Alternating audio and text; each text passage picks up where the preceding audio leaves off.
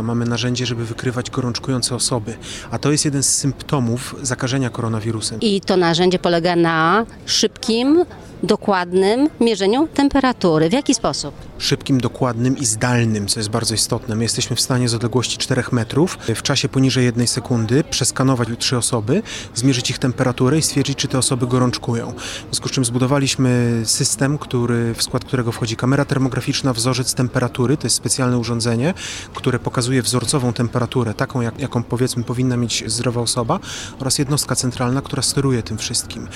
Jednostka centralna odpowiada za powiadamianie obsługi w przypadku wykrycia gorączkującej osoby. Tym samym urządzenie jest w pełni automatyczne. Jak to ma wyglądać? Na lotniskach widać już takie bramki termowizyjne. To coś podobnego? Tak, jeden z naszych systemów, konkretnie e, FIVIR e, Preventive Gate, to jest jedna z wersji naszego systemu, ma formę bramki.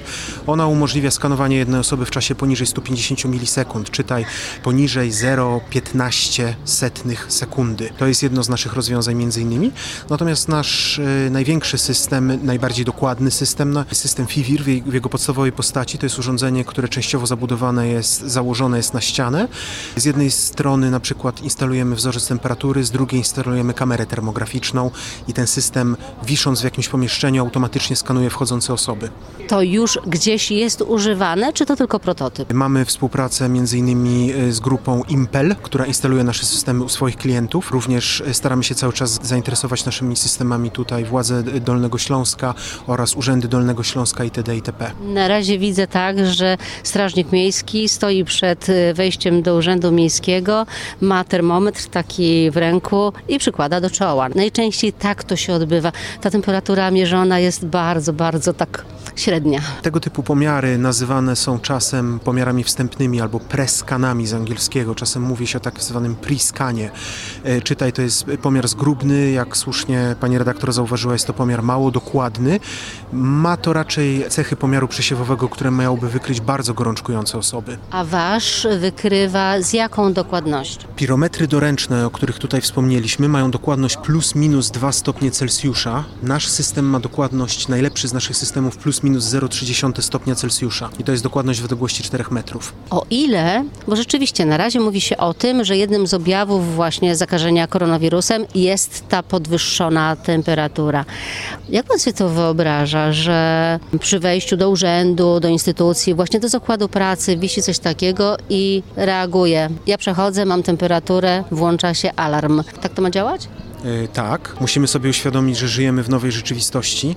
Przypadek właśnie koronawirusa ustanowił kasus belli na nadchodzące lata i to niestety jest bardzo niepokojący kasus belli. Jeszcze w 2003 roku mieliśmy SARS, w 2010 roku e, MERS między innymi oraz ptasią grypę też w okolicach te, tych lat. W tym momencie wybuchł koronawirus. Żyjemy w nowej rzeczywistości, w związku z czym tego typu systemy, które wykrywają gorączkujące osoby, będą w stanie pomóc zmniejszyć rozprzestrzenianie tego typu chorób i Federalna Agencja, na przykład Federalna Agencja do Spraw e, Leków w Stanach Zjednoczonych, FDA, e, szacuje, jesteśmy w posiadaniu tego typu badań, że zastosowanie tego typu systemów pozwala zmniejszyć stopień rozprzestrzeniania się chorób o 50%. W związku z czym będziemy w stanie ograniczać rozprzestrzenianie się różnych chorób. W praktyce osoby z podwyższoną temperaturą będą badane dalej, czy rzeczywiście to, ta podwyższona temperatura, bo podwyższoną temperaturę można mieć z innego powodu, niekoniecznie koronawirusa, prawda? Ale no tak sobie wyobrażam, że taki świat przyszłości, czy świat, który już teraz jest, trochę taki eliminujący. Jesteś chory, nie wychodzisz. To nie musi być wizja totalitarnego świata, to jest wizja bezpieczniejszego świata. To nie jest wizja świata, w którym automatyczny system zdecyduje, czy mamy prawo przyjść do pracy, czy nie mamy prawo, ta, takiego prawa. Natomiast y, jest to porównywalne z ograniczeniami prędkości na autostradach, prawda? Albo z systemami fotoradarów na autostradach. Te systemy nie mają charakteru totalitarnego, one mają charakter y, narzucający pewne normy bezpieczeństwa, dlatego że w ten sposób świat jest bardziej bezpieczny. To jest mała kamerka? Jest to urządzenie, które ma wymiary mniej więcej, e, sama głowica pomiarowa ma wymiary e, 50 na 60 na 40 mm sześciennych. W związku z czym to jest bardzo małe urządzenie, sama głowica obserwacyjna. Jeżeli chodzi o wzorzec temperatury, to wzorzec temperatury to jest mniej więcej 150 mm na 100 mm na około 150 mm sześciennych. Czyli potrzebna jest ta kamera plus jakiś komputer. całość, całe urządzenie jest mniejsze od komputera typu desktop z monitorem. Jest dużo mniejsze. Całość, cały system. To są takie początki, tak? To jest jakiś krok pierwszy. Oczywiście, jak na każdym rynku, jak w przypadku każdej branży, istnieje konkurencja, istnieją również problemy związane e, z, pew- z pewnymi nieścisłościami, nazwałbym to, dotyczącymi tej technologii. Politechnika też wiem, że przygotowała jakieś bramki termowizyjne, e, które ustawiała między innymi w szpitalach, żeby pomóc e, w przesiewaniu tych pacjentów, którzy przychodzą do szpitalach. Pewnie obserwuje Pan ten rynek innych podobnych urządzeń. Jeśli się nie mylę, jest to grupa profesor Hanny Podbielskiej. Mam nadzieję, że nie przekręciłem nazwiska. Byliśmy w kontakcie z grupą e, pani profesor. Właśnie współpracujecie? Na obecnym etapie nie współpracujemy jakoś szczególnie mocno. Byliśmy po prostu, wymieniliśmy kilka e-maili z panią profesor. Zdaje się, że ich rozwiązanie, ja nie mogę komentować ich rozwiązania, nie znam się na ich rozwiązaniu. Ich rozwiązanie nie jest bramką per se, e, z tego co mi wiadomo. Oni bardziej zainteresowani są pomiarami ludzi, prowadzeniem badań nad e, właśnie pomiarami ludzi. Ja nie mogę komentować ich pracy, krótko mówiąc. Jak jeszcze można byłoby wykorzystać właśnie to wasze rozwiązanie? Ja tak mówię wasze, wasze, ale to jest zdaje się pan i jeszcze ile osób liczy zespół, ile e, osób liczy firma? W tym momencie zespół liczy pięć osób. I Pracujecie we Wrocławskim Parku Technologicznym. Tak jest, we Wrocławskim Parku Technologicznym i bardzo, bardzo jest nam wygodnie w w WPT.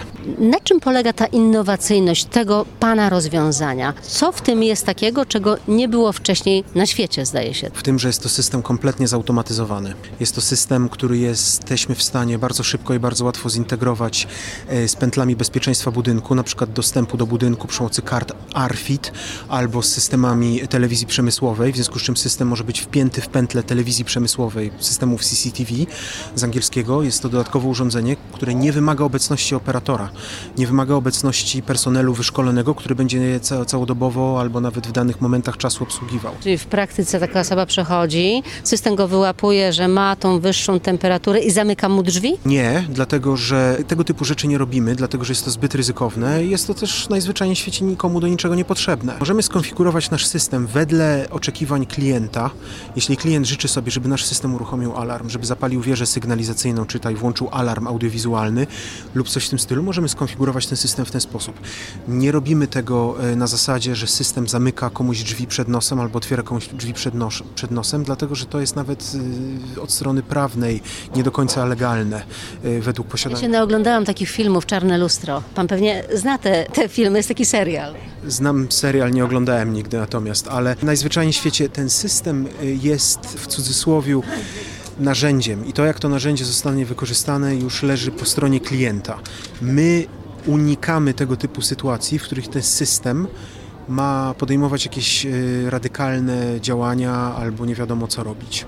Czy pana firma myśli, szuka jeszcze jakichś innych rozwiązań, które mogą być zastosowane w medycynie? Na obecnym etapie nie. Termografia i termometria podczerwieni być może ściągnę na siebie tutaj gromy krytyki, ale w naszej ocenie nie jest dobrym narzędziem y, do zastosowania w medycynie oraz w badaniach ludzi.